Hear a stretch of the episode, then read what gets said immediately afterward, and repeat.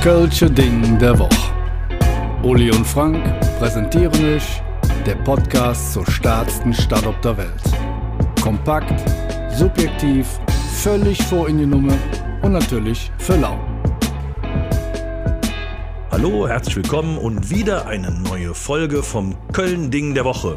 Heute geht es um nichts weniger als um das Grundlegendste, was es in unserer Stadt gibt, die Musik. Ja, und vor allen Dingen geht es um die Nationalhymne. Wie das zusammengeht, hm, weiß man noch nicht. Gucken wir jetzt mal. Auf jeden Fall gibt es sowas ähnliches wie die Nationalhymne und das ist jetzt mittlerweile auch schon 70 Jahre her. Es war nämlich ähm, kurz nach dem Krieg, 1948, als Karl Berbür nichts Geringeres geschrieben hat als den Trizonesien-Song. Der war allerdings vorher der Bizonesien-Song weil er hat nämlich in einem Restaurant oder in einem Café in der Nähe vom äh, Kölner Dom hat er gesessen und da haben sich welche unterhalten und dann hat der eine gesagt, ah, äh, wir, nennen uns jetzt mal Bizonesien oder so ähnlich.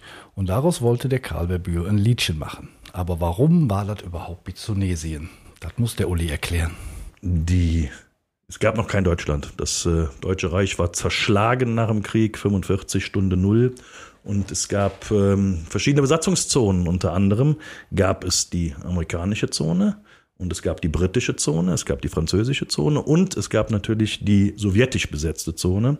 Und in äh, den beiden Westzonen, das waren dann die Bizone. Das wäre nämlich die Zone Amerika und ähm, englische Besatzung gewesen. Kurz aber bevor der Karl Berbür dieses Lied veröffentlicht hat, sind die Franzosen beigetreten und so wurde aus der Bizone die Trizone.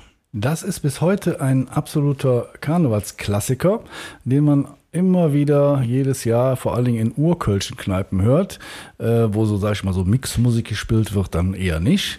Ähm, der hat einen herrlichen Refrain, den würden wir nicht singen. Den lesen wir einfach mal vor, oder, Uli? Nee, singen ersparen wir uns. Wir sind die Eingeborenen von Trizonesien, Heidi Chimmler, Chimmler, Chimmler, Chimmler, Bumm. Wir haben Mägdelein mit feurig wilden Wesien, Heidi Chimmler, Chimmler, Chimmler, Chimmler, Bumm. Wir sind zwar keine Menschenfresser, doch wir küssen umso besser. Wir sind die Eingeborenen von Trizonesien, Heidi Chimmler, Chimmler, Bumm. Ja, ähm, schöner Text ne, ich sag jetzt mal, das ist so ein klassisches Lied, wenn man das irgendwie Karneval in der Kneipe hört und man hat schon eine Viertelstunde überlegt, ob man nicht doch mal auf Toilette geht. Normalerweise macht man das dann. Was aber wirklich sehr schade ist, weil neben dem ganzen Refrain gibt es natürlich auch noch einen echten Sinn von dem Lied. Gal Berbür hat getextet, ein kleines Häuflein Diplomaten macht heute die große Politik, Sie schaffen Zonen, ändern Staaten und was ist hier mit uns im Augenblick? Und was er damit meinte, war klar. Die Deutschen fühlten sich gegängelt, die Deutschen fühlten sich von den Siegermächten ja eigentlich äh, ständig nur an der Nase herumgeführt und das hat sogar dazu geführt, dass es Ärger gab. Ja, die Engländer fanden das nicht so besonders klasse. Die redeten da von Revanchismus und konnten auf einmal mit ihrem englischen Humor so ja nichts mehr anfangen. Was aber totaler Quatsch ist, weil der Karl Berbür hat sich eigentlich über uns selbst lustig gemacht. Also, wenn ihr da, wenn er singt in einer Zeile, wir haben Mägdelein mit feurig wilden Wesien, dann verhöhnt er eigentlich das nationalsozialistische Schlagwort vom deutschen Wesen, an dem die Welt genesen soll, was natürlich eigentlich eine Selbstverhöhnung war an der Stelle. Ähm, dieses Lied hat auf jeden Fall eine wahnsinnige Karriere hingelegt, 48 sofort. Vielleicht sogar deswegen, weil die Briten das mal ziemlich mucks fanden und äh, sich etwas geärgert haben darüber. Und äh, so kam es zu einem denkwürdigen Fußballspiel zwischen Engländern und deutschen Kriegsgefangenen. Und dann wurde natürlich, klar, vorher God Save the King wurde gespielt. Und äh, in Ermangelung einer deutschen Hymne, die es zu dem Zeitpunkt noch gar nicht gab, wurde dann tatsächlich der Trizonesien-Song gespielt. Ja, das ist übrigens nicht das einzige Mal, dass das passiert ist, sondern auch der Herr Adenauer hat damit eine sehr interessante, äh, ich sag mal, Erfahrung gemacht. Ich äh, spiele mal gerade einen Originalton ein aus einer Bundespressekonferenz vom 19. April 1950. Ich glaube, es war im vorigen Jahr, Da war im Kölner Stadion eine sportliche Veranstaltung gegenüber Belgien. Es war auch manches belgische Militär in Uniform da vertreten und schließlich wurden die Nationalhymnen angestimmt. Und die Musikkapelle, die offenbar einen sehr tüchtigen und geistig gegenwärtigen Kapellmeister gehabt hat, hat ohne besonderen Auftrag, als die deutsche Nationalhymne angestimmt werden sollte, das schöne Karnevalslied Ich bin ein Einwohner von Trizonesien angestimmt. Was ich Ihnen jetzt sage, ist absolut vertraulich für Sie. Das ist nicht für die Öffentlichkeit bestimmt. Da sind zahlreiche belgische Soldaten aufgestanden und haben salutiert, weil sie glaubten, das wäre die wirkliche Nationalhymne.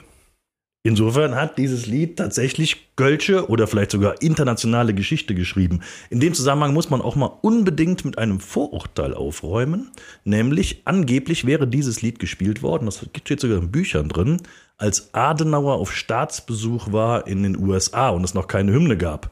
Das ist falsch, weil welches Lied wurde damals gespielt? Heidewitzke, Herr Kapitän. Und wer hat's geschrieben? Galberbür, niemand geringerer. Den, das Lied nehmen wir uns dann übrigens in einer der nächsten Folgen mal vor und erklären euch genau, was der mit Müllemer Bötchen auf sich hat. Wie auch immer, das äh, Lied, das Trizonesien-Lied ist nicht deutsche Nationalhymne geworden. Dafür hat Adenauer dann gesorgt. Es wurde dann tatsächlich das Lied der Deutschen wurde dann die Nationalhymne. Nicht in Gänze, wäre nicht ganz opportun gewesen, sondern nur die dritte Strophe. Ja, somit kann man aber feststellen, dass Karl Berbür zumindest fast zwei Nationalhymnen geschrieben hat und Herr von Fallersleben halt nur eine. Und ähm, eindeutige Meinung von uns beiden, wir hätten eigentlich gar nichts dagegen gehabt, wenn Trizonesien wirklich Nationalhymne geworden wäre, weil so ein bisschen Humor hätte, glaube ich, manche diplomatische Krise schon etwas entschärfen können. Ja, und das, und ich stelle mir auch vor allen Dingen bei irgendeinem WM-Endspiel vor, wie unsere deutsche Nationalhymne da steht und der Müller und der Neuer und der Sané singen aus vollem Herzen, wir sind die, die Eingeborenen von Trizonesien. Also das hätte ich schon sehr, sehr lustig gefunden.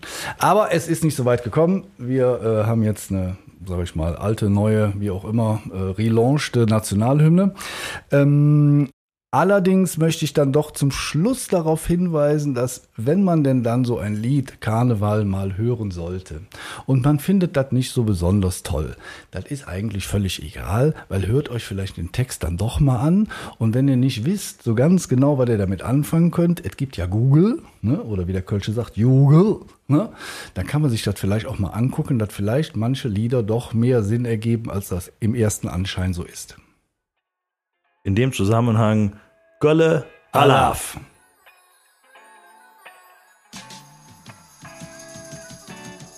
Vielen Dank fürs Zuhören. Und da wir natürlich absolut davon ausgehen, dass euch der Podcast gefallen hat, folgt ihr jetzt natürlich auch bei Spotify und zusätzlich noch auf der Webseite des Köln-Lotsen, köln-lotse.de oder bei dem ganzen Social-Media-Gedöns, Instagram, Facebook und wie sie alle heißen, überall einfach Köln-Lotse gucken.